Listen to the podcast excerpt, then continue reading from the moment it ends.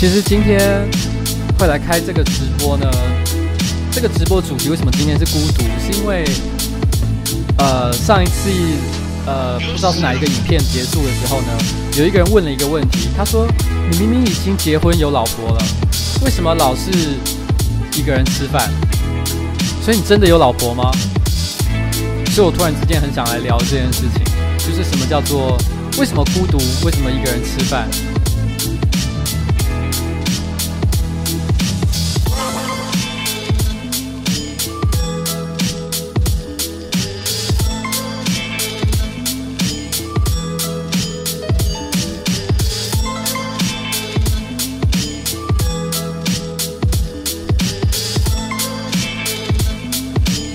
是暖场音乐啦，所以还没有正式开始，等一下声音就会调整了。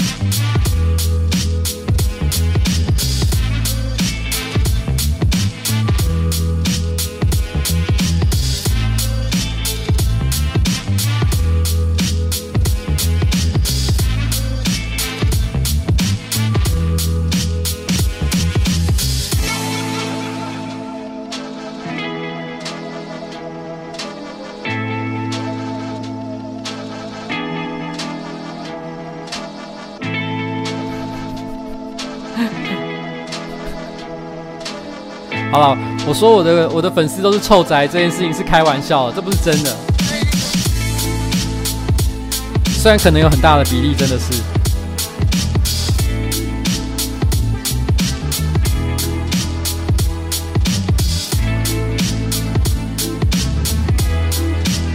天哪，居然真的有人跑去看屁眼来的人！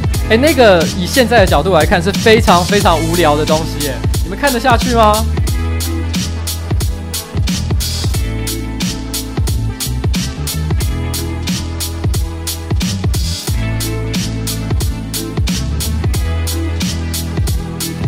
上一次我们在台大拍那一支影片的时候啊，就已经很明显的发现一件事情，就是说认识我的都是男的啊，这个我真的没有开玩笑。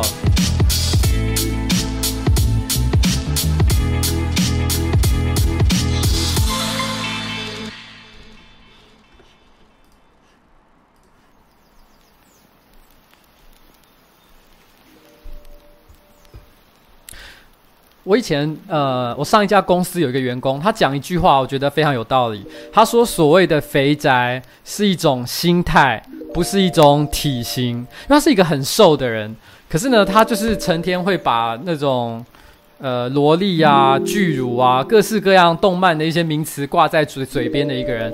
然后他本来是我们公司呃的美术，但他现在已经飞到日本，然后呢，去过他梦幻中的日本生活。”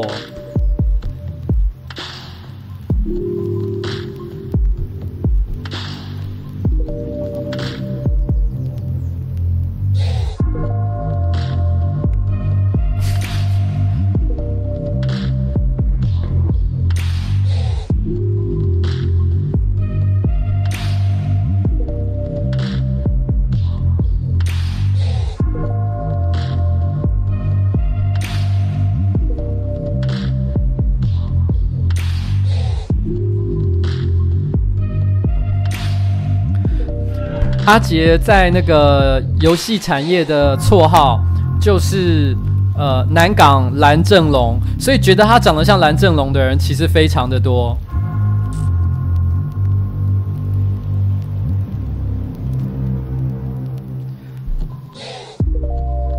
阿杰的，我只能说他没有结婚，可是他的私人状态我不方便聊太多，因为那是他个人的事情啦。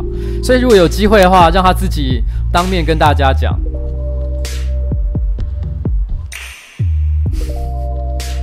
居然有人说我长得像豆子，长得像豆子不会是指的长得像豆岛吧？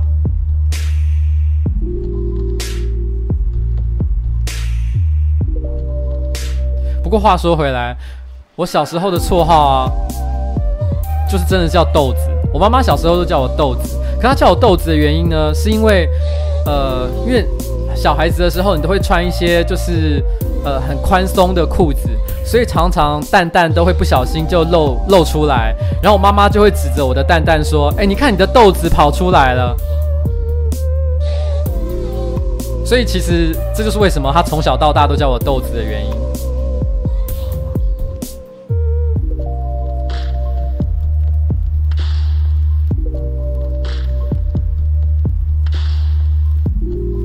好九点三十分，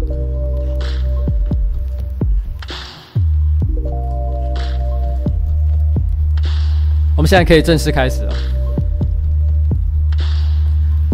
我们今天一开始呢，按照惯例，我们都会先从一首歌开始。今天我想要的、想要放的这首歌呢，可能很多人会觉得它不是很好听，因为它的风格还蛮强烈的，所以有些人可能并不会喜欢这种曲风。可是我觉得这首歌。非常值得听听看，因为刚刚其实有人提到，就是说有人问我觉得，呃，草东没有派对的大风吹好不好听？其实我是非常非常喜欢草东没有派对的。如果有去看我的粉丝团的话，他们得奖的那个晚上，我就立刻分享了，呃，烂泥这首歌。其实我。我知道草东没有派对的时间算比较晚，然后我不是他一开始出来我就知道，因为我不是那种每天都会去跑地下音乐场的那种人。事实上，我讨厌所有人多的地方，所以，所以，所以对我来说，我大概是他出来可能半年之后，我才突然之间发现，哇，原来有一个这么酷的团，我非常非常的喜欢他们的歌，你知道。其实我听过很多很多地下乐团的歌，譬如说举例来讲，我很喜欢一九七六，可是我觉得一九七六的主唱他的功力不是非常的强，所以我觉得他们的歌虽然很好听，可是总觉得他们好像很难变成就是。顶尖大团的感觉，然后呢，透明杂志我也很喜欢，可是透明杂志的曲风，我觉得老实讲是比较怪小了一点。我觉得他们要真的能够拿到主流的乐坛上的成功，我觉得也有一点困，也也不是那么容易。那可是草东没有派对，我第一次听到的时候，我就有种这是一个可以席卷世界的东西的感觉，所以我非常非常的喜欢草东没有派对。那可是很多人都会批评一件事情，就说草东没有派对呢，它的曲风听起来大陆味非常非常的重。到今天都好像还有一个，还有一个人特别发了一篇文章，一个名人我忘了叫什么名字，发了一篇文章批评这个状这这件事情。我的我的感觉是这样了，其实就算是大陆的摇滚乐团，他们也是可能呃，他们也可能模仿了一些，譬如说英国的摇滚乐团或美国的摇滚乐团。其实基本上所有的音乐都有来都有一些不同的模仿或者是他们渊源的一个对象。那我觉得你说。草东没有派对有大陆风，那你为什么说不说它其实也可能也还包含了一些其他不同的这个这个地区的乐派的一些风格呢？而且事实上，就算它真的像大陆乐团的风格又怎么样？大陆乐团有什么不好的地方？我们今天就想要来听一个大陆乐团的歌。可能很多人会觉得我会讲万年万能青年旅店，没有，我要讲一个更老的东西。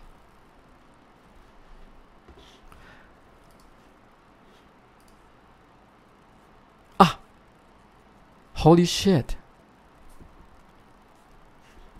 呃，等一下，我突然发现一件好好笑的事情，我居然忘了把这首歌给放进去了。等一下，等我一下下，我刚刚真的太智障了。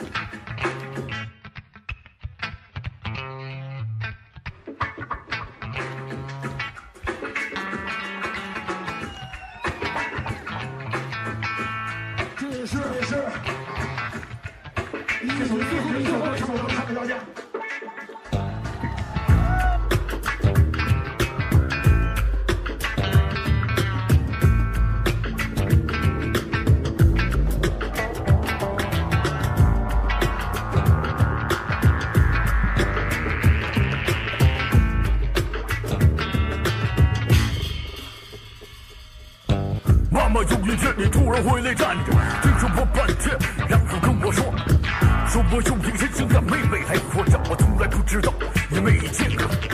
我就记得当战你继续往下说，可是你却开始对我保持沉默。你从来不让我问你个最懂你的问题，因此我只好默默猜测。你说有一天他会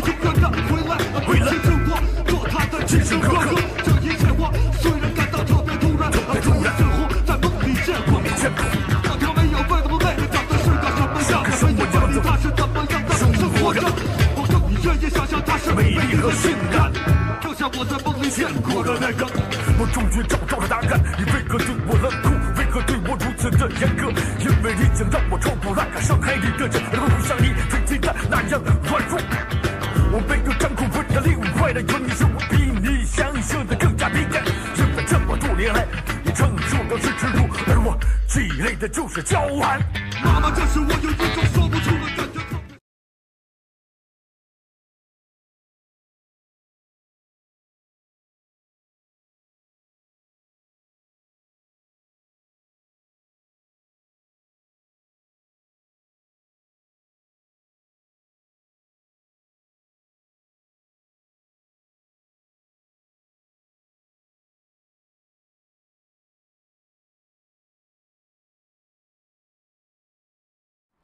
啊，糟糕，不好意思，我刚刚把声音不小心切掉了。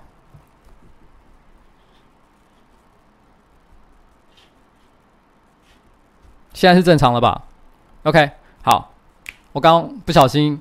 我刚刚为什么会放这首歌呢？我要我要稍微解释一下，因为这首歌其实它有一个很有趣的地方，它把香港比喻为为妹妹，然后中国比喻为哥哥，然后他说，如果有一天我有一天有一个听说他有一个从来没见过的妹妹即将要回到家里，他不知道这个妹妹回到家里的时候会不会爱他这个哥哥，就算他真的看到他哥哥的一瞬间非常的爱哥哥，相处了多年以后，他是不是真的能够尊敬我？然后他讲了非常非常，他歌词非常的长，讲了非常非常多的那种内心的一些纠结。其实当时香港要回归祖国的时候，其实很多中国人看到这首歌，其实他们是不能够谅解的。他们觉得崔健写了一首好像唱衰香港回归中国这件事情的一首歌，他们觉得说，你为什么会觉得好像这是一件不好的事情？可是经过了大概将近二十年，我相信不管是。呃，不管是中国人还是香港人，他们看到这首歌的歌词的时候，都会觉得崔健好像一个非常厉害的一个预言家一样。他在二十年前就已经预见了今天香港回归中国所会发生的一切事情。我要说的事情是，大家不管喜不喜欢中国的一个乐团，或者喜不喜欢中国音乐的一个风格，可是其实在中国的呃中国的这个摇滚乐乐团里面，他们在二十年前就已经有像这样的一个你知道充满呃。文化意识，而且而且对很多的事情充满批判的一个态度的一个创作者，所以其实说真的，就算草东没有派对，听起来很像中国乐乐团，又怎么样呢？事实上他，这跟他像某一个英国乐团或像一个美国乐团，并没有什么太大的差别。我想要讲的是这样的一件事情啦。OK，好，大家都要我站起来，是不是？好，那我 最后的时候再站起来给大家看。我觉得其实这首歌你拿来比拟台湾跟中国，其实也也还蛮像的。因为我记得在我听这首歌之前，曾经有一次我遇到一个外国人，他问我说：“到底台……他想要他希望我能够跟他解释一下中国跟台湾的关系到底是怎么一回事？”因为他不是很了解。我跟他说我们的情况呢，就有点像是一对亲兄弟，可是从来没有住在一起，也没有说过话。然后有一天突然之间，这个哥哥出现了。他说希望弟弟回到家里面去跟哥哥一起住。这个时候当然会有一个很有趣的问题，就是说这个弟弟有理由一定要爱这个哥哥，而且一定要跟他回家去住吗？其实这个是没有一个标准答案的。因为事实上有没有可能有一天真的住在一起？当然有可能。就好像我跟我老婆，我们也没有血缘关系，可是我们现在也住在一起，所以这说明一件事情：这世界上不管有没有这个有没有要住在一起这件事情，跟血缘没有关系。但是有血缘关系，也不表示我们一定就可以住在一起，可以彼此相爱。这是一个很复杂、很复杂的问题。所以我我觉得这件事情啊，不是一个靠嘴巴说说就可以解决的问题。所以我曾经跟朋友开玩笑说：如果有一天呢、如果有一天我们可以。两岸可以统一了的话，那我觉得那个前提，我觉得呃，与其是不管是发生了战争，还是两边和谈，我觉得最有可能发生的情况是突然之间出现了火星人，因为因为呢有中国人，所以你才会。有台湾人这个概念，因为有西洋人，你才会有华人这个概念。所以，当有火星人出现的时候，你才会大家都变成地球人。你有敌人的时候，你大家才会变成伙伴。所以，当地火星人出现的时候，那大家都会是地球人。所以，你是中国人还是是台湾人，这件事情根本一点意义都没有，因为我们大家都是地球人嘛。所以，这是这是我的我的想法啦。那。可是我觉得台湾在这一点上面就是非常非常的处于一个非常孤独的一个状态，因为所有我们内心所想的事情，我们觉得很合逻辑的事情，我们总觉得好像我们都得不到，我们也我们也无法被理解。我觉得这是一种孤独的状态。我觉得孤独不是一个人，孤独是一种心理心理的状态，是一种心理的感觉。很多时候我们其实不是没有朋友，不是没有人跟我们一起出去，可是你就是心里还是觉得我好像。坐在这里也不是，站在那里也不太对劲，有点像是说，我们进入一个派对里面，我不知道你们有没有过这种经验。你们走到一个可能是商务的场合，或者是一个朋友的生日 party，里面有几十个人，或是上百个人，都出现在一个很大的会场里面。你一走进去会场的那一瞬间，你觉得你眼前看到的所有人，你通通都不认识，可是每一个人都聊天聊得很开心。你不知道你站在那里该怎么办才好。其实你也可以。不用跟任何人说话，可是你就是觉得，如果我不跟任何人说话的话，好像是一个非常非常奇怪，好像非常非常不得体的一个一一件事情。所以这时候，如果你眼睛突然刚好看见了一个你有点认识的人，他也刚好看了你，你一定会冲过去开始缠着他，一直跟他讲个讲个不停。可是如果像这样的场合，你发现可能你待在那里一个小时，你就跟同样一个人在讲话。他也一直跟你讲话，你也一直跟他讲话，你内心一定会，虽然你有一个伙伴跟你一起说话，可是你内心一定知道，你们之所以在一起连续讲话了一个小时，不是因为你们真的是朋友，而是因为，而是因为你们两个都是边缘人，就是这种感觉。我觉得台湾在国际社会就有点像是这样，我们走进了国国际这个地球的一个大 party，其实我们好像每个人。我们都说不上一句话，这种感觉。那我们偶偶尔呢，好不容易有一些小朋友，我们终于可以跟他讲话了。可是我们内心都知道，他们跟我们一样，都是很边缘的家伙，所以我们抓着他们不放，跟他们连续讲个几小时。我们不管再怎么样，都不能够解决我们内心的这种寂寞的感觉。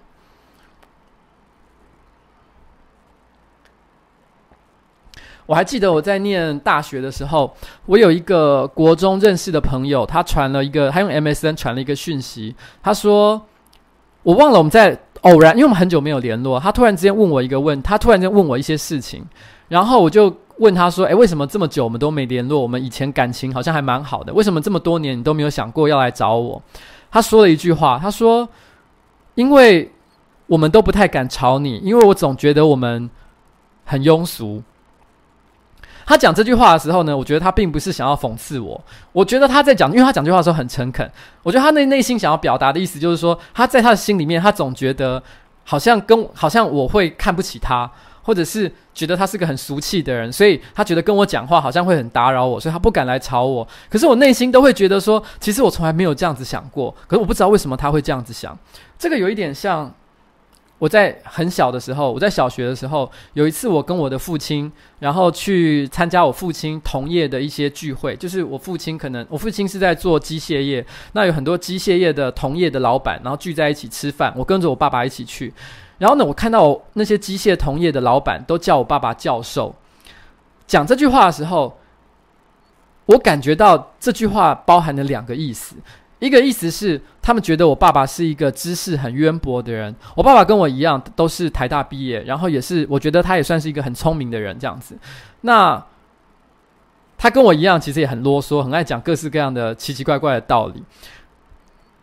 可是我在觉得那些老板讲我爸爸叫我爸爸教授的时候，我隐隐约约觉得这句话里面隐藏了第二层的意思，就是觉得我爸爸是一个很啰嗦、很爱说教的人。所以，当我爸爸看看看看，当我看着我爸爸微笑着接受教授这句这个绰号这个评语的时候，我那时候只有小学而已。可是我内心却觉得很悲伤。我会觉得说，我感觉到我的爸爸好像在这一个群体里面，在这个大概二十到三十人左右一起吃饭的场合里面，其实他是被排挤的。虽然我到现在我都没有证据，我没有问过我爸爸这件事情，我也没有问过任何亲戚这件事情。我那个那个那个情况是不是真的？我爸爸被排挤了？可是我一直有这个回忆，所以长大起来，我有时候想到这件事情，我都觉得我跟我爸爸好像是同一个，好像真的。我小时候其实对我爸爸非常非常的不满意，我觉得我爸爸是一个很是个很讨厌的爸爸。我觉得他做很多事情我都看不顺眼。可是年纪越大，我越觉得其实我跟我爸爸非常非常的像。我们拥有的拥有的共同的基因是不可能改变的一件事情。然后我还记得是在我小学大概一二年级的时候，我。讲起来其实很奇妙，我小时候并没有自己觉得过得很不快乐的回忆，可是我一直有印象，有一个同学对我非常非常的不好。他每次看到我的时候呢，他都会譬如说冲过来，然后呢把我的鞋子脱掉，然后丢到很远的地方，然后让我跑着去捡那个鞋子。然后有的时候他会趁着我不注意的时候从后面跑过来，然后把我的裤子脱下来，然后然后。这讲起来要讲到另外一个很无聊的事情。我小学的时候啊，很不喜欢穿内裤，因为我觉得内裤穿起来很不舒服。我妈妈一直觉得说：“哎，你就是要一直想要逼我学着穿内裤。”可是我不愿意，所以常常她一脱下来那一瞬间，就会发现啊，你居然没有穿内裤这件事情。所以她其实就其实其实其实那时候状况是真的蛮丢脸的。可是因为我小时候是成绩很好又很乖巧的那种模范生型的学生，所以老师都很喜欢我。然后老师呢就会。逼着他，我记还记得有一个老师，他就逼着他把自己的裤子脱下来，然后到走廊上去罚站，然后，然后，然后就很很丢脸嘛。可是很奇怪的一件事情是，虽然他白天都在欺负我，可是他放了学都会约我去他家玩任天堂。那时候还才刚出道，就是最早期的一代第一代的任天堂这样子，然后去玩超级玛丽。然后在我小学三四年级的时候，他全家移民到美国去。不知道为什么，我内心都还有一点点伤心的感觉，觉得说哈，我的好朋友离开了。可是我还记得，我后来长大之后，大概高中、大学的时候，我跟我的同学讲这件事情，他们都觉得我是被霸凌了，觉得我被欺负。可是我不知道为什么，我就是没有很强烈的像这样的一个感觉。然后我要讲的事情是，其实这个就是一个时代上的改变，你知道吗？当年二十年前讲这个故事，大家都说这是一个霸凌的故事。可是呢，我发现最近这十年。只要我跟别人讲我小学时代的这个故事，每个人都说他一定喜欢你，这是真爱，你知道吗？我觉得这个世界已经变得很扭曲了。你看，就像我现在在讲这件事情一样，下面一堆人都说他是爱你的，他是真爱，杰哥不要，你知道吗？这二十年前没有人会有这个结论的，你知道吗？这个这个世界真的变得非常非常的奇怪。但总之呢，我小时候其实是真的是。不太，我其实不太算是一个很懂得怎么样跟人相处的人。我还记得，我大概可能从小学二三年级开始，我只要下了课，如果没有什么其他的事情的话，我会直接跑到图书馆去读书，然后读到吃饭时间，然后才回家。我没有什么其他的很特别的一些活动，偶尔像有刚刚那个同学会约我去打电动之外，我没有什么其他额外的休闲和娱乐这样子。然后，然后我还记得，我就维持这样的事，而且我不太跟呃。同学出去玩，就是很内向、很内向的一个人。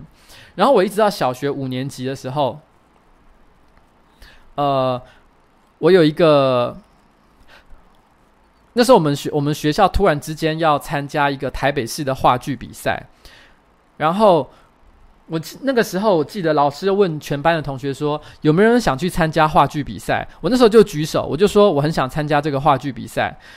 我还记得那时候老师的表情非常的惊讶，他说：“你怎么会想要参加话剧比赛？这个这个，因为他觉得我就是一个完全平常不会跟同学交流，也不会讲话的一个人，他觉得我想要参加话剧比赛这件事情是很怪异的。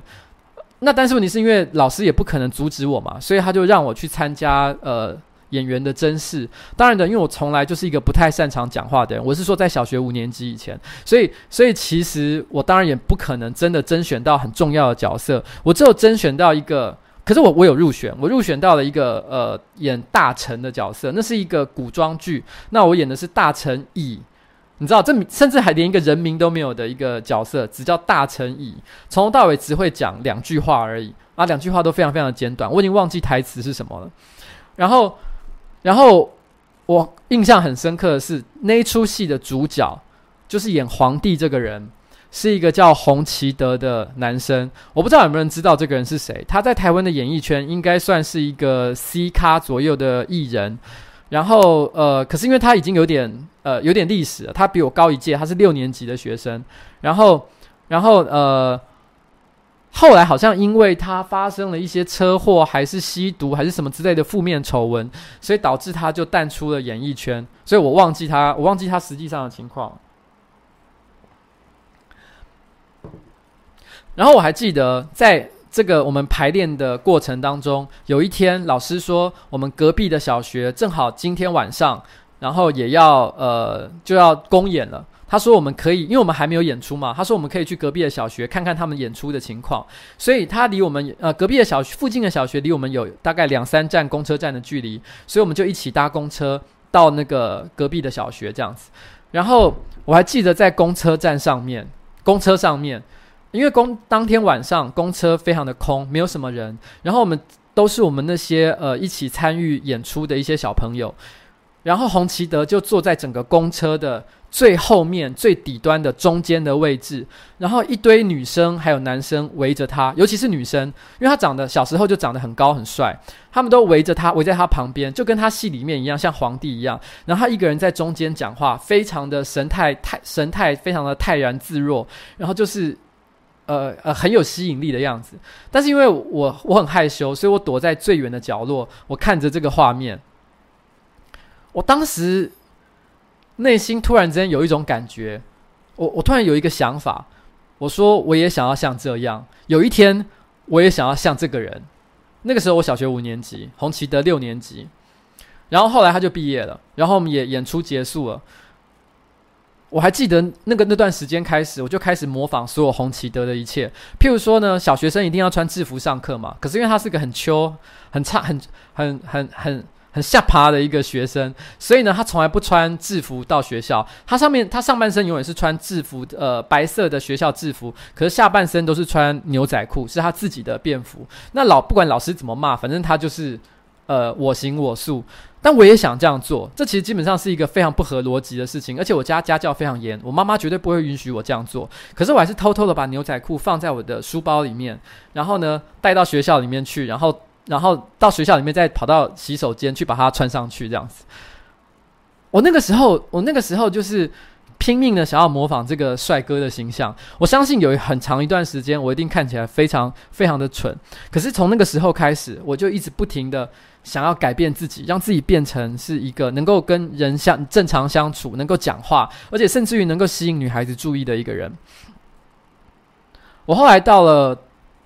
三十几岁的时候，我有一次在民生社区，就是我住家附近遇见他。那个时候他已经发生了，呃，就是刚刚有人提到的酒驾的事情，所以他已经淡出演艺圈。我也不知道他那时候在干嘛。然后他走在路上，然后呢，然后我们迎面交错的时候，我心想他早就忘记我是谁了，所以我也没打算跟他打招呼。可是没想到他看到我的时候，他居然跟我说了一声嗨，我当时还吓了一跳。不过我也马上就嗨回去嘛。可是我我我要说老实话。你知道吗？他一定不永远不会知道一件事情，就是其实他永远永远的改变了我的人生。就是刚刚有人讲这件事情，就是就是这是一个很奇妙的状况。我并不是说他是一个很伟大的人物，就好像刚刚有人说他酒驾，然后呢，他在演艺圈的成绩严格讲起来也不是非常的杰出，所以。如果说你有一个，你想要有一个典范，想要学习的话，就算你不是模仿爱因斯坦，你也不应该是模仿洪奇德这个人吧？可是这个人却真的永远的改变了我的一个人生，这算是一个很有趣的一件事情了。然后我还记得到了国中的时候，我觉得我到国中的时候呢，我已经比较懂得跟人相处交往，然后也会跟人说话。可是其实。其实我我必须要说，可是我的内心底还是有很多，因为我一直觉得我我从小到大一直到现在，我都有一个很巨大的问题，就是其实我的道德感非常非常的薄弱。就是对我来说，很多人觉得不可以做的事情，我没有一样觉得是不可以做的。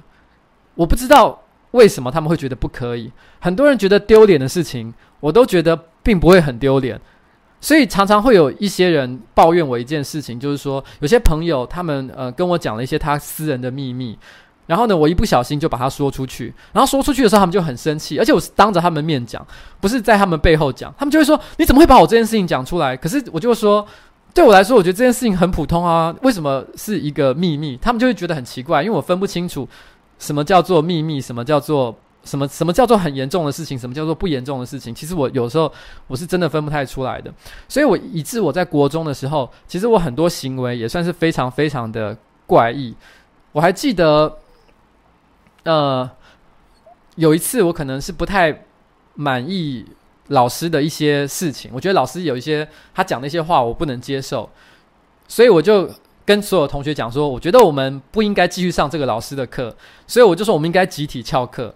可是我发现没有人理我，然后我就一个人翻墙就离开了，然后我就就那一天我就完全没有回到学校来上课。可是你们要知道一件事情，我是我并不是什么就是放牛班的学生，我在当时呢，呃，那个时候大概是三十年前左右，三十年前的国中是能力分班的一个一个一个状态，也就是说我们会分成 A 段班跟 B 段班，好学生跟坏学生这样的差别。那好学生的管教是非常非常严厉的，我是在好学生的那个班级里面，然后然后可是。可是我确实，而且那三十年前，是整个社会风气也都比较保守的时候。可是我就直接一个人就翻墙跑出去，所以我完全完全的，就是就是是一个算是一个有点形式，算是比较比较难以呃难以掌控的一个小孩。可是因为我小时候成绩非常非常的好，而且我在各项方面的表现也都很杰出，所以我一直都感觉到一件事情，就是说。我我我我小时候呃，后来我发现一件事情，就是其实我的老师还有我的同学都一直很容忍我的一些奇怪的行径。可是到我国三的时候，我的成因为我那时候交了一个女朋友，可是又分手，所以我心情很不好，所以我突然之间成绩一落千丈。我本来可能是全校前几名的学生，可是我一口气掉到非常非常的后面。我那个时候突然感受到一件很强烈的差差别，就是我本我还是我行我素，我还是照样做我自己。可是突然之间，我发现老师跟同学都不再原谅我了。他们他们突然之间就是对我就变得非常的不能容忍，呃，失去了耐心。我那时候才体会到一件事情，就是他们以前都在忍耐我，而做特立独行这件事情，只能够在一个前提之下，就是。你很厉害，而且你永远不能犯错。如果你没有把握，你永远都保持很厉害，而且没有犯错的情况的话，你就不能够一直做一个奇怪的人。所以在那一个时间点，我才开始试着让自己更像正常人一点。然后，然后呢，开始学习怎么样当一个普通人。然后，然后就是去学习一个普通的规则，譬如说不要去，你知道吗？莫名其妙的就。就惹大家生气，然后呢，或者是因为我记得我国中的时候，我是会直接，呃，我我好像在之前有一次直播有讲过，我小学二年级的时候，我就曾经把一个老师给骂哭。我从小就很常跟老师吵架，我就是那种。我还记得有一个老师，国文老师，我跟他跟他，因为我觉得他的他的他讲的一些话，我也不是很满意，所以我就连续一个礼拜上课的时候，我都是背对他上课，我会把椅子转过来，然后我会面对教室的最后面，我脸都不愿意看他，我就这样上课上了上了一个一个星期，这根本就不是一个正常人会做的事情。我长大之后才理解，可是我小时候就是这样子过的。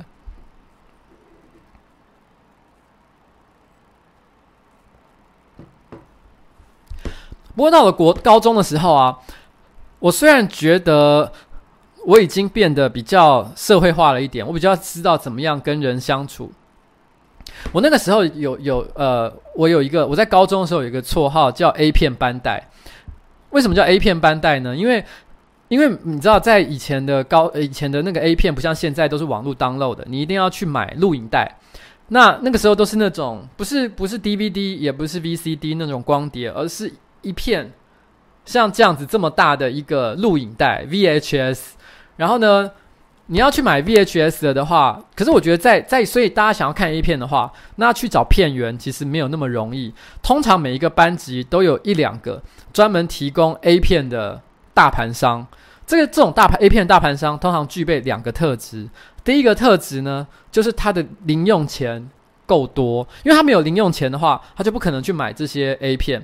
第二个条件就是他非常的无耻，因为他不会觉得去 A 买 A 片这件事情很丢脸，因为当时的高中生，因为你现在 A 片躲在家里面下载，没有人知道你下载了什么。可是，在我们那个年代呢，你如果要 A 片的话，你就要走到光华商场里面，然后呢，你要走进去非常阴暗的呃 A 片的这个这个贩卖店里面，然后去买 A 片，然后然后你的四周，因为可能都不是像你这样的高中生，而是一些看起来很咸湿、很猥亵的阿伯，所以这件事情其实是有一点点。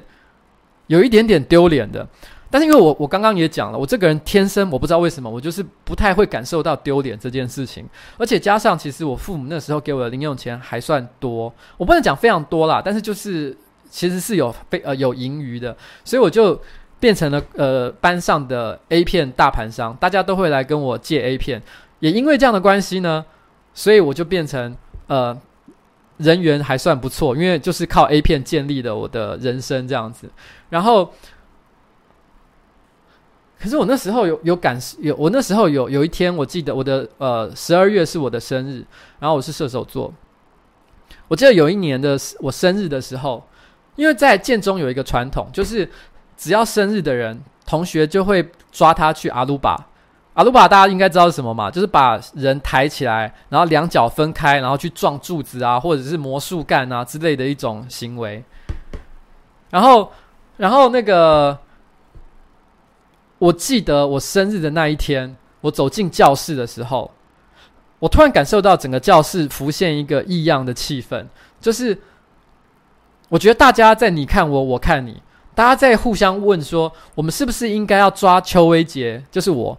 去阿鲁巴，你知道，其实阿鲁巴这个行为啊，它并不是一种霸凌。事实上，只有人缘好的人才会被做这件事情。因为如果你今天人缘不好，非常的边缘，大家根本不会懒得理你，不会对你恶作剧。所以，如果大家会簇拥着你，然后大家很兴奋的抓你去阿鲁巴的话，其实表示你人缘很好的意思。可是我一进教室，我就感受到一个气氛，就是大家都在用眼神交流，说邱威杰是一个。瓜吉这个人是一个可以被阿鲁巴，或是应该被阿鲁巴的人吗？当我看到那个表情的，大家那个表情的时候，其实我有一点点难过。可是后来有一个同学，他突然之间可能提就是下定决心，他就站起来说：“我们来阿鲁巴邱威杰吧。”于是呢，一群人就簇拥而上，抓我去阿鲁巴。然后那时候我嘴巴上一直讲说：“哎，不要啦，讨厌啦，很烦呢。”哎呀，我讲了一些很多很多抱怨的话，可内心 却是却是非常的雀跃，觉得感觉说。幸好还是 还是做了，不然让我尴尬在门口的话，我真的非常非常的痛苦。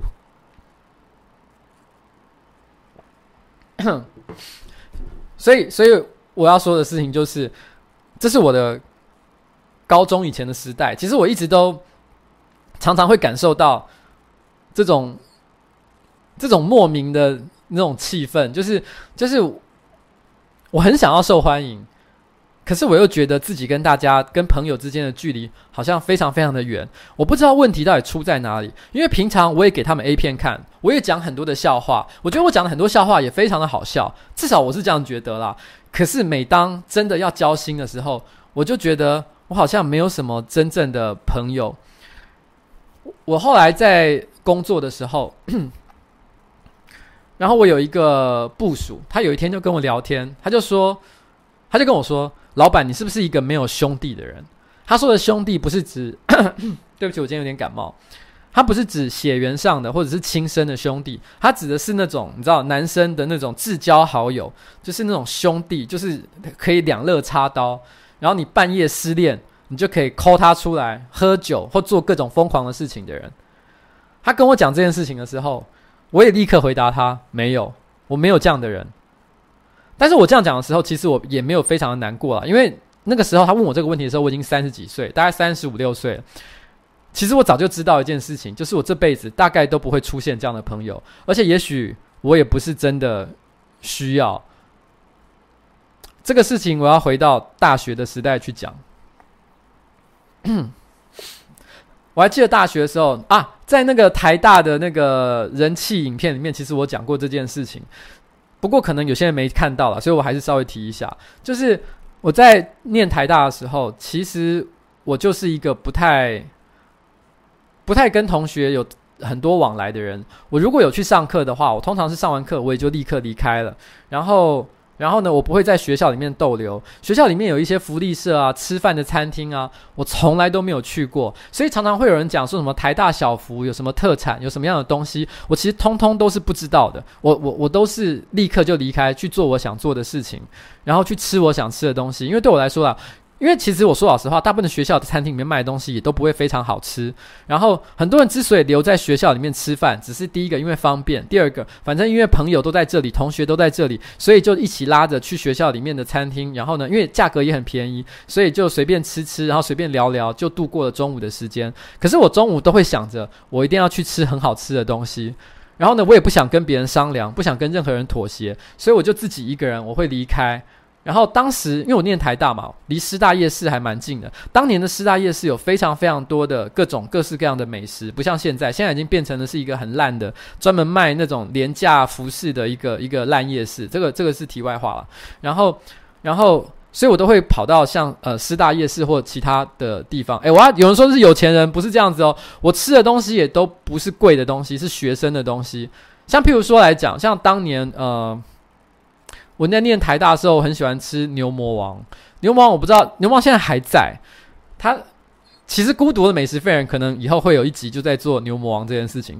牛魔王是一个，我忘了是八十块钱还是一百块钱的那种路边摊牛排，它只是路边摊而已，等级比美比我家牛排还要低的一家牛排店。那是我以前呃呃大学时代还蛮常来，就是如果我今天心血来潮想要吃。肉，而且要吃比较豪华一点东西的感觉的东西的时候，我选择就是吃牛魔王，因为这对我来说是当时我比较能够负担的大量的蛋白质的一个产品。这样子，当年的牛魔王可是非常非常的好吃。不过现在，其实我已经不太知道它现在状况怎么样，因为已经很久很久没有去了。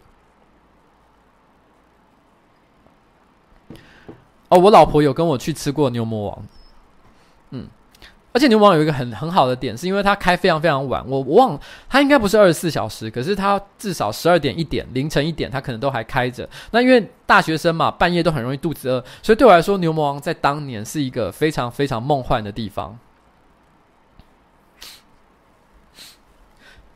所以，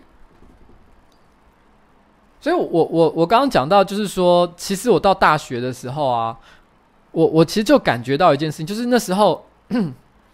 我在大学里面，然后我其实不是一个很常跟同学相处的人，所以有一次我们一起呃要做田野调查。田野调查是我们我是念人类学系的，人类学系呢，只要毕业前都必须要做一段呃时间的田野调查。我们可能要到某一个地方去住一段时间，然后去做一些研究，写一些报告。然后我们那个时候，我记得我的研究地点是在屏东的万峦乡万金村。呃，可能有些人知道这个地方。讲到万峦，大家就会想到猪脚。不过万金村呢，是万峦里面的一个小地方。但是这个地方有一个很独特的点，是它是全台湾有第一个天主教教堂的地方。所以现在有很多年轻的情侣，他们有时候他们可能呃圣诞节的时候，他们想要去一些比较特别的景点的话，也会选择万金天主教。呃，这个天主教教堂这样子。那我们当时是去呃天万金去做研究，然后我们一群同学在那边住大概呃一个月左右的时间。那个时候呢，因为呃住在那里做田野调查是一个非常克难的状况，因为万金村是一个非常小的村落，所以它基本上是没有旅馆的。然后我们跟当地的学校一个小学借了一间教室，然后我们就十几个同学住在那个教室里面，打地铺在那边睡觉。然后那时候是冬天，然后寒流来，可是因为学校里面并没有热水，所以我们每天晚上只能洗冷水澡，所以是一个非常非常。刻苦的一个历程，所以因为这样的关系，大家那一个月朝夕相处，我们感情都非常非常的好。然后我还记得印象很很深刻的是，我们后来要，我们后来要呃，我们后来要离开那个那个万金村，然后我们要搭飞机回台北的时候，我就跟那十几个同学讲了一件事，我说我们现在感情非常非常的好，可是回到台北之后。我们一定不会再联络了。大家都说不会啦，不会啦，Froggy，我们一定还是会是好朋友的。他们都觉得我想太多了。可是事实证明，我们大概回去隔了一到两个月之后，我们真的所有的人就再也没有联络了。我觉得这是一个，这是一个，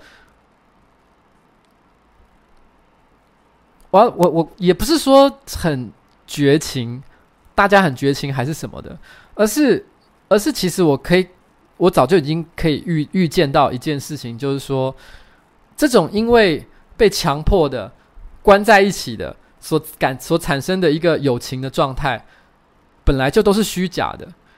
你以为你们会变成好朋友，只是因为那个时候你们不得不，因为你们没有其他人可以依靠。可是当你们回到现实的生活、真实的环境，马上你就会意识到，你有其他更好的朋和朋友、更重要的亲人。那些那一个月的那个关系就再也不会存在了。我到现在啊，我还有把当时，因为当时我在万金村，除了做研究之外，每天都会写日记。那个日记本我到现在还留着，我还记得我里面写了一段话，因为我在那边住了一个月，住了很长一段，呃，其实一个月虽然听起来也没有很长了，可是你们要想，就是那一个月的时间，其实是在一个就是非常呃完全好像完全封闭，也没有网络，因为那个地方就是也那时候也没有 smartphone，没有智慧手机这种东西，你就是完完全全的跟当地人生活，跟当地人一起吃饭。然后呢，每天就是跟当地人聊天的一个情况，所以在那边住了一个月之后，我真的有一种强烈的感觉。我曾经在笔记上写想要一件事情，就是说我走在万金村的街道上，然后呢，街道路灯呃非常的昏暗，然后我抬头看那个星空的那一瞬间，其实我觉得自己变成了万金村村人的感觉。我觉得我是万金村的村民。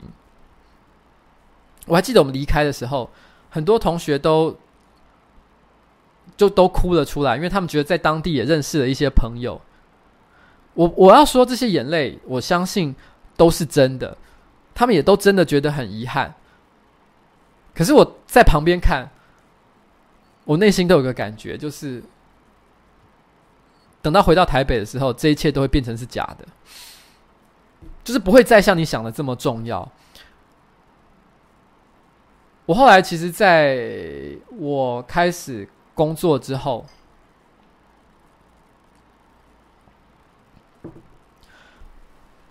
嗯，我我后来不是我有提过，就是我曾经有参加一个剧团，然后我有曾经参加一个剧团，然后那个剧团我大概从十七岁待到三十岁左右，大概十几年的时间，然后，呃。我在那里面其实有交一些我觉得算是对我来讲还蛮重要的朋友。如果说我这辈子有什么最重要的友谊的话，我觉得很可能就是在这个剧团里面所产生的。然后里面有一个男生，他跟我非常的要好。然后我们在那个剧团，在我三十岁那一年的时候，因为某些原因他消失了。我们两个人呢，已经就是失去了剧团的依靠。那我们就决定说，那我们。都很喜欢电影，那我们不如来一起写电影剧本好了。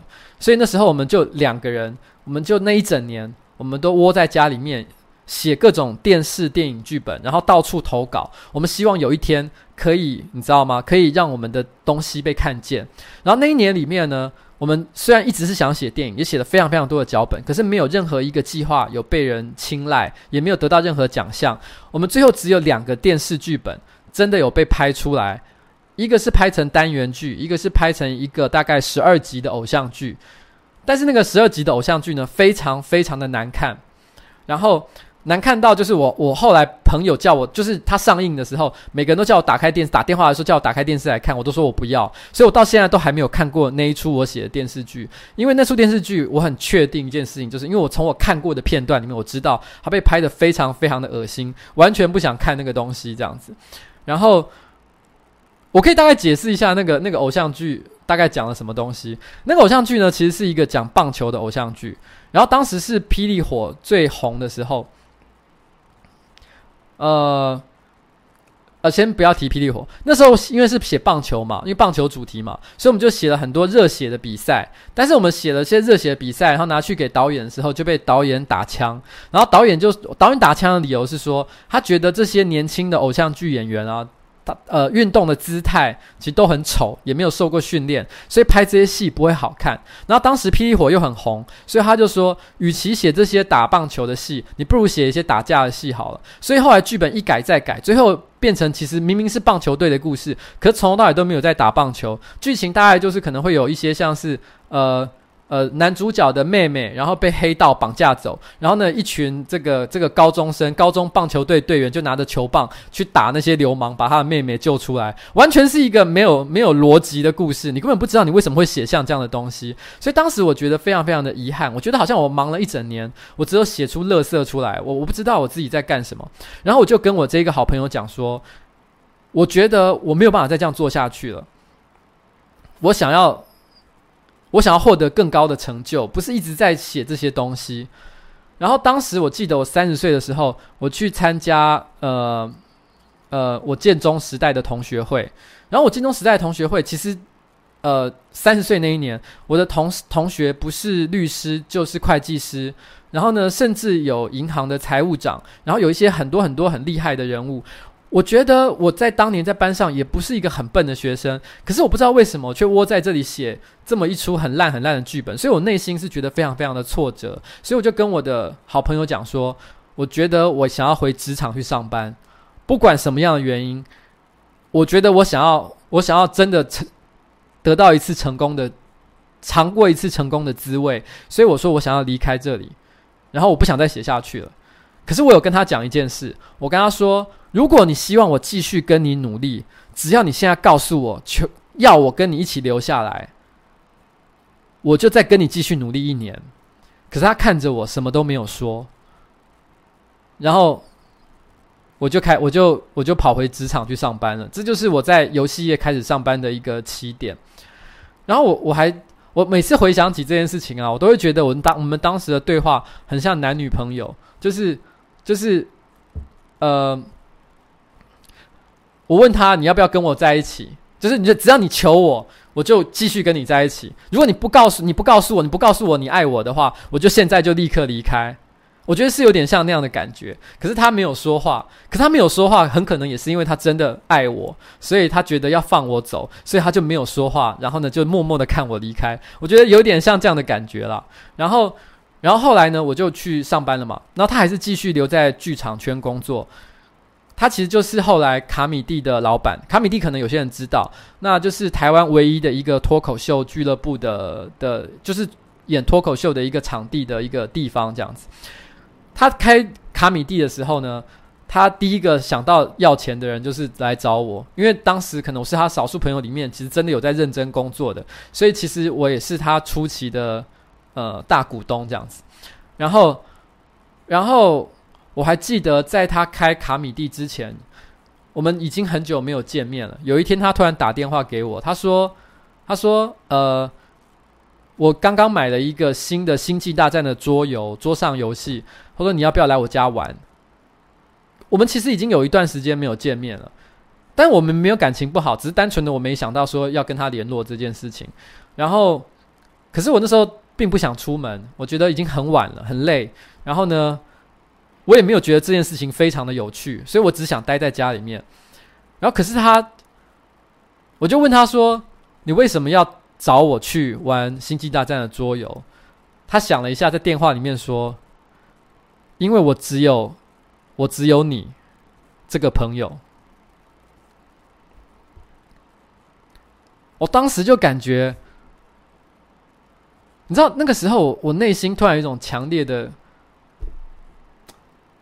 强烈的冲动，就是就是那个时候，差不多就是我刚刚提到的，我的一个同呃部署来问我说：“呃，你是不是你是不是没有兄弟？”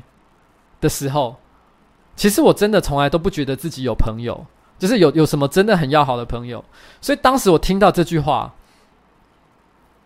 不管那个时候多晚还是多累，我隔天要上班，我还是真的跑到了他家。他家非常非常的远，在山上，跟他一起玩那个星际大战的桌游。后来我这这个当时的我对这件事情的感想，我在网络上写了一篇文章，就是呃发表在我当时个人的一个部落格上面。然后那个部落格后来这篇文章获得很大的回响，在当时啊，在零六零七年的时候，甚至于影响大到连大陆那边都有一个杂志。跨海打电话给我说，可不可以采访我？只因为这个文章，因为那篇文章主要是在讲社交退缩这个这这种心理状态。然后，对，就是就是这件事情了。然后，所以其实对我来说，我觉得我从小到大，我的成长历程，其实其实我一直都觉得我都是一个人过。然后，我虽然有很多的朋友同学，我也觉得我跟他们的关系并没有真的很糟。可是我常常都有一种，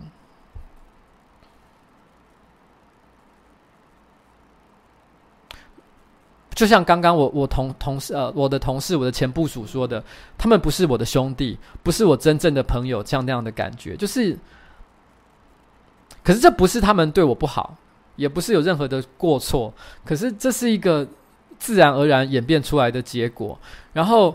有人问一个问题，我要回答一开始大家问的那个问题，就是为什么我明明有老婆了，可是我总是一个人吃饭？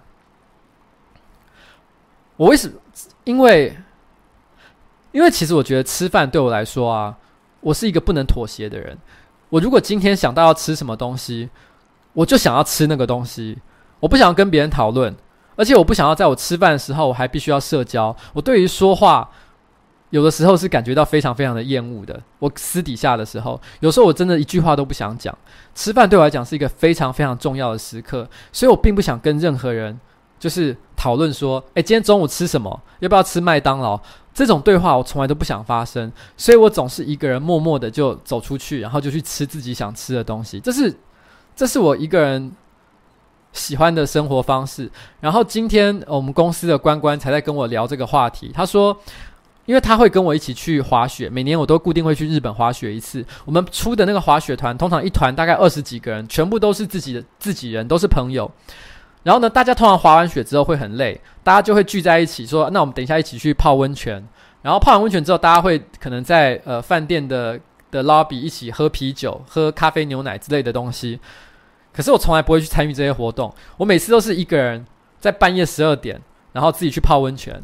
然后自己去喝咖啡牛奶。如果我有碰到任何熟识的人，我会跟他们讲话。可是，可是如果没有碰到的话，我就一个人回去睡觉。然后呢，从头到尾都不会跟想跟任何人去讲太多的事情。像裸滑那一支影片呢、如果不是因为我一开始就想到要拍裸滑这支影片的话，那个晚上我根本就不会跑到别人的房间里面去。所以，就是这就是为这就是我其实为什么我总是一个人吃饭的原因。那为什么？那我虽然已经有老婆了，可是我跟我老婆其实个性有一个很相似的地方，就是我们在很多的事情上都不能妥协。所以我们在交往了大概大概十年左右的时候，我就有一天突然之间跟他讲一件事情，我就跟他说：“其实你因为大家都会觉得交男女朋友嘛，你们就要一起睡在同一张床上。”我突然之间就问他一个问题。其实你是不是没有那么想要跟我睡同一张床上？你是不是比较想要有自己的房间？然后呢，因为因为其实我们的生活习惯很多都不一样。我觉得我们好像虽然我们的我们并不是感情不好，但是其实我们没有必要一定要睡在一起吧。然后他听完这句话就点点头，说：“对，我也觉得好像我们没有必要一定要睡在一起。”所以从那时候之后，我们基本上就是分开来睡，我们从来没有睡在一起。我们有各自自己的房间，然后每天晚上我们都有各自自己的。自己想要吃的东西，我们会自己去吃，我们根本不会去管彼此。我们周末会在一起吃饭，可是一起吃饭的时候，他会自看他自己的书，我会看我自己的报纸，我们是不会讲话的。这是我们的生活方式，可是我们从来没有觉得这样很无聊，而且我也觉得，就是因为我们可以这样生活，所以我们才能在一起二十年，从来不会断掉。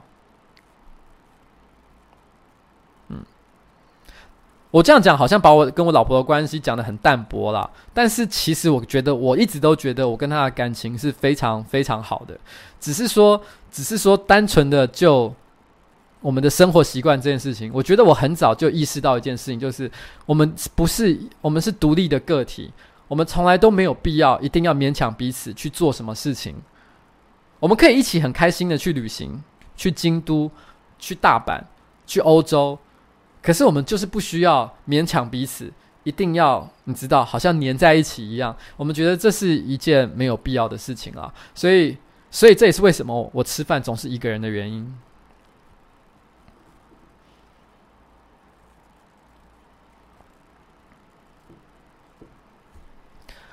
有呃嗯，好，然后今天呢，我我要说，其实我要讲一件事啊。好，呃，有些人会怀疑，好像会怀疑说，这样好像我是跟我老婆的关系好像很奇怪。虽然有些人好像可以理解，可是我可以讲一下，其实我跟我老婆的相处方式，就是说，因为我老婆都固定十二点睡觉嘛，我大概都是三点，然后十二点睡觉以前，我通常不会去做太多自己的事情，但是我通常可能，譬如假设是看电视的话，我们可能会一起看，但是如果十二点他要睡觉的时候。反正不管我们之前在做什么事情，十二点他要上床睡觉的时候，我一定会陪他在床上，直到也不一定要讲话，但就是陪他，陪到他想睡为止。他只要闭上眼睛的时候呢，把灯关上的时候，我就会离开那个房间。接下来的那个三个小时就是我个人的时间，我会做所有他在的时候我都不方便做的任何事。我当然不是在说变态的事情了，我指的是譬如说可能占用办公、占用呃呃客厅的。大电视去打电动啊，或任何类似的事情这样子。可是其实，所以我要说的是，是虽然我们彼此有彼此的生活，可是我还是蛮重视，就是我我我其实每天都还是要一起相处的时间。然后呢，我的朋友比较熟的朋友都会知道一件事情，就是好考考，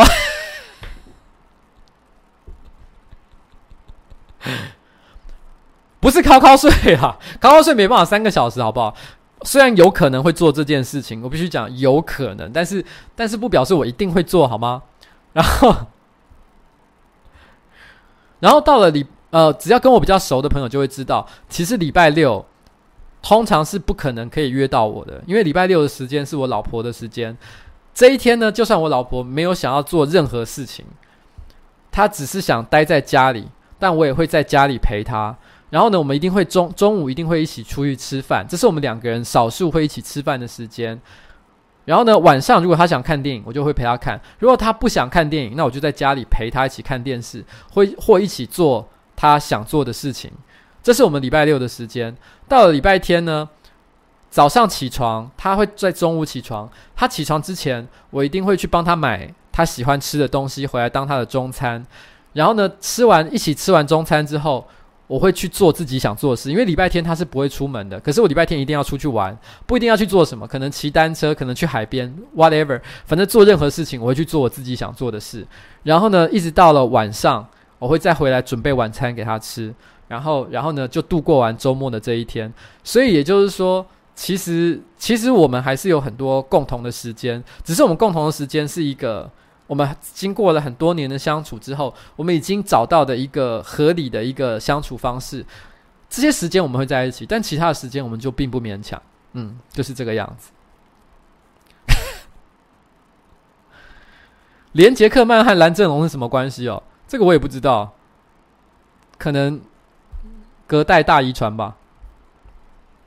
好，至于其他私密的事情呢，我就不会回答了，因为嗯。就这样，OK。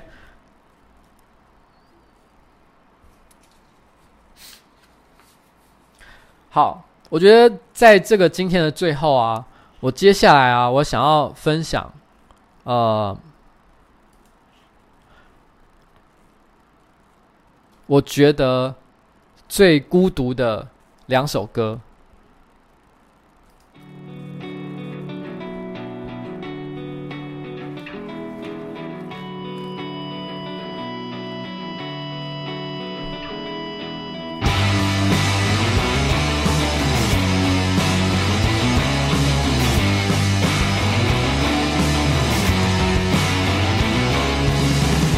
想要知道社交退缩文章的，我晚一点分享在这个影片的注解里面。这首歌叫做《Let's Go》。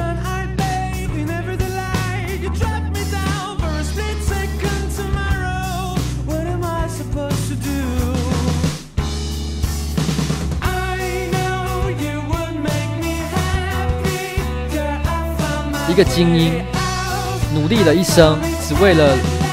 飞上太空。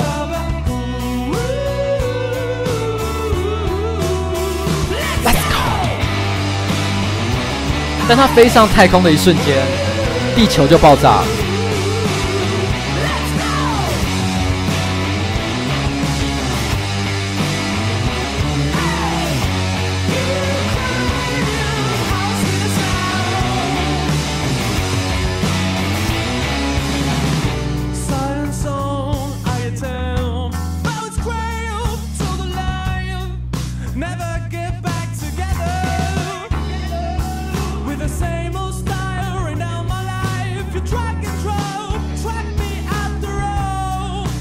本来想着，他只要飞上太空，然后成就一番事业，他就可以交女朋友，可以结婚，可以生小孩，可以获得人生所有的幸福。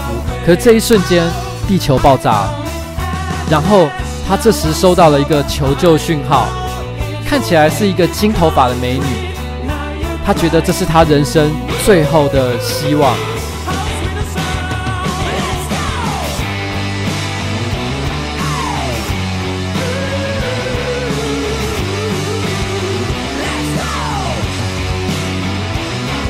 这时候，地球上的各种遗迹、遗骸纷纷的从天空中掉下来，但是他只剩下最后的希望。他用一罐啤酒，反作用力飞上天空，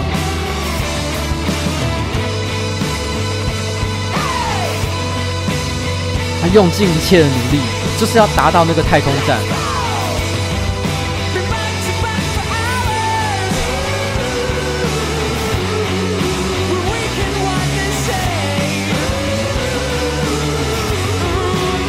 可是他看，他刚刚在影像中看到的金发美女，居然是个男人，他觉得非常非常的遗憾，揍了他一拳。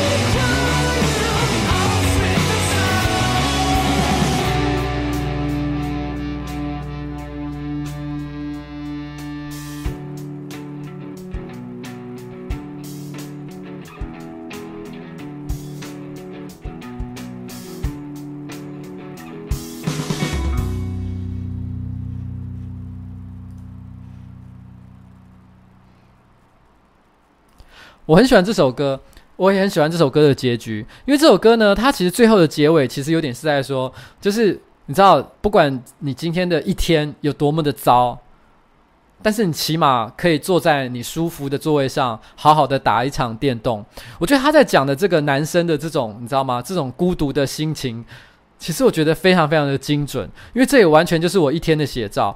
对我来说。今天一整天，不管有多么的难过，但是最后的十二点到三点这个时间，我个人完全专属的时间里面，我就是把自己沉浸在一个完全不属于现实的另外的一个虚幻的空间之中，另外一个故事，另外一个人生。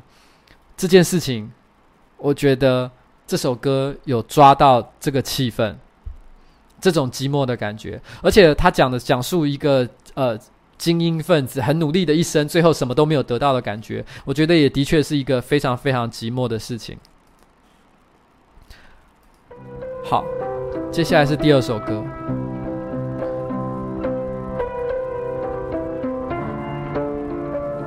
这首歌的 MV 非常的不清楚，收音也非常非常的烂。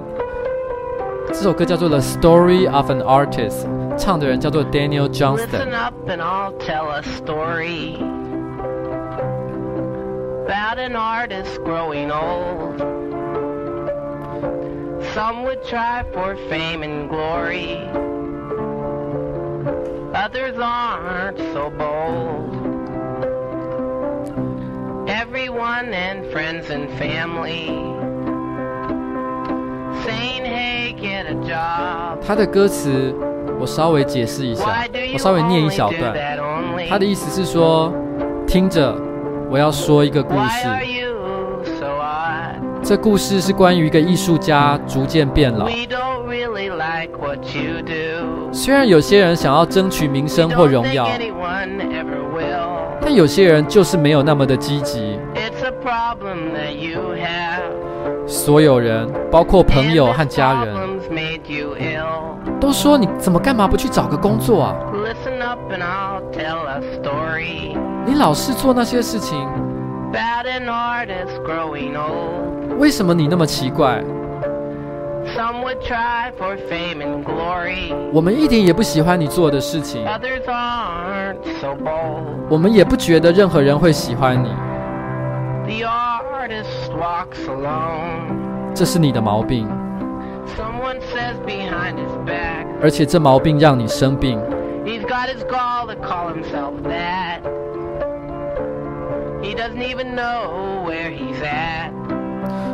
这首歌的创作者叫 Daniel Johnston，他是一个有严重的心理疾病的一个人。然后呢，他过着长期自我封闭的生活，可是他非常非常的喜欢创作音乐。他有一段时间都关在自己的地下室里面写歌，但是因为他没有什么高档的录音设备，所以他只有一台破录音机，他就那个破录音机录下乐器跟他自己唱歌的声音。然后呢，他录完了之后，他就把这个录音带。寄给很多很多的音乐人，希望他们可以收到，可以欣赏他的创作。可是因为他录音的方式实在太原始了，也没有人认识他，所以没有人注意他。他的录音带就这样子被放在许多知名音乐人的抽屉里面十几年。然后有一天，有一个人真的拿出来听了。才发现这个人是一个不世出的天才，发现他的歌非常非常的棒。突然之间，有人帮他出了唱片，保留他当时破破录音机的音质。然后呢，大概就在差不多我还念大学的时候，席卷整个文艺圈。当时的另类音乐界里面，他就像是一个从来没有人想象过的超级大明星。Why do you only do that only? Why are you so odd? 而这首歌就是在讲他自己的故事。他在讲，没有人知道他到底在做什么。他的亲亲朋好友，通通都觉得他是一个奇怪的人，躲在地下室做自己的音乐，做一些讨厌、讨厌、讨人厌的事情。Up and I'll tell a story about an artist growing old. Some would try for fame and glory. Others just like to watch the world.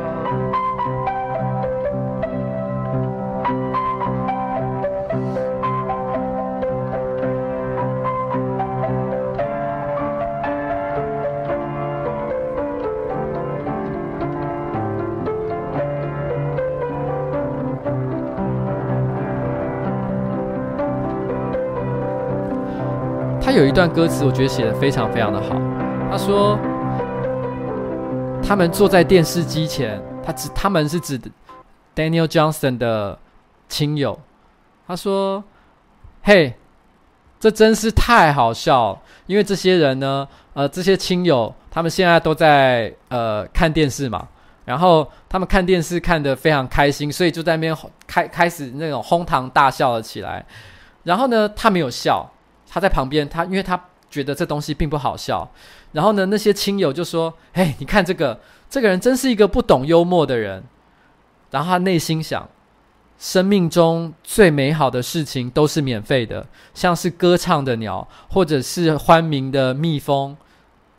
你们都搞错了，太阳不会在你们的电视机里闪耀。”这是他写下他的心情。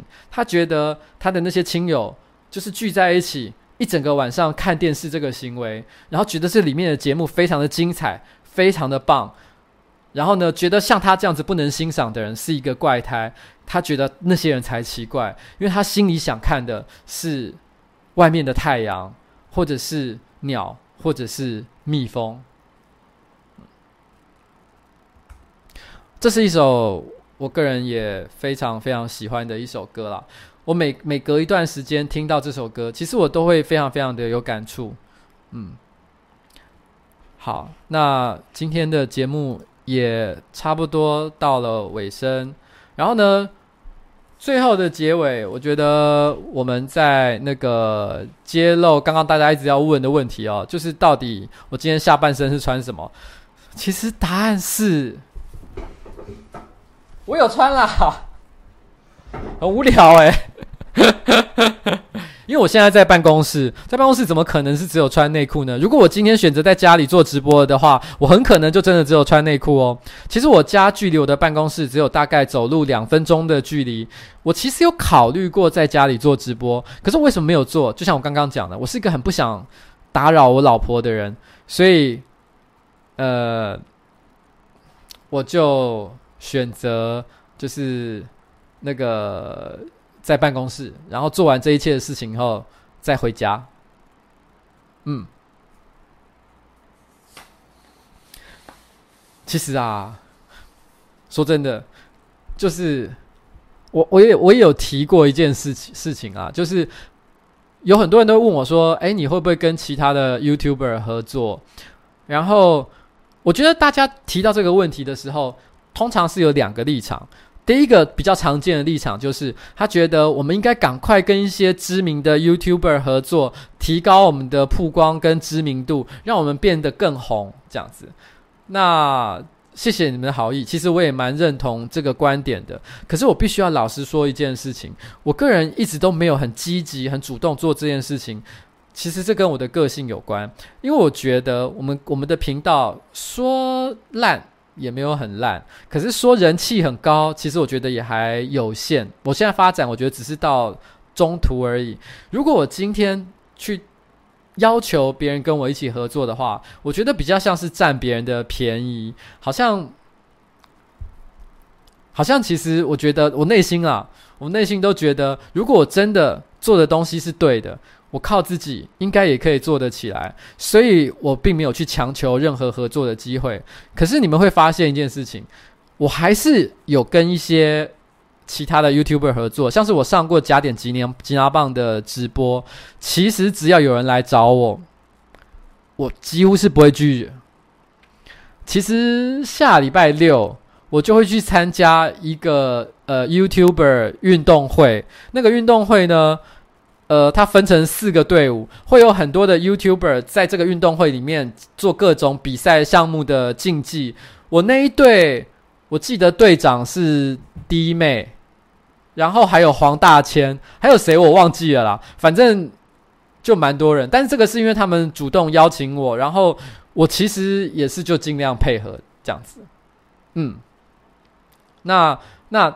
我因为我，我与人配合这件事情对我来说重要的不是不是增加曝光，而是我希望可以与人为善，就是跟大家都是好朋友。所以，对，嗯，我们不会刻意去追求这件事情，但是我们也欢迎各个大家来找我们合作。好，那今天就这样喽，谢谢大家，那晚安。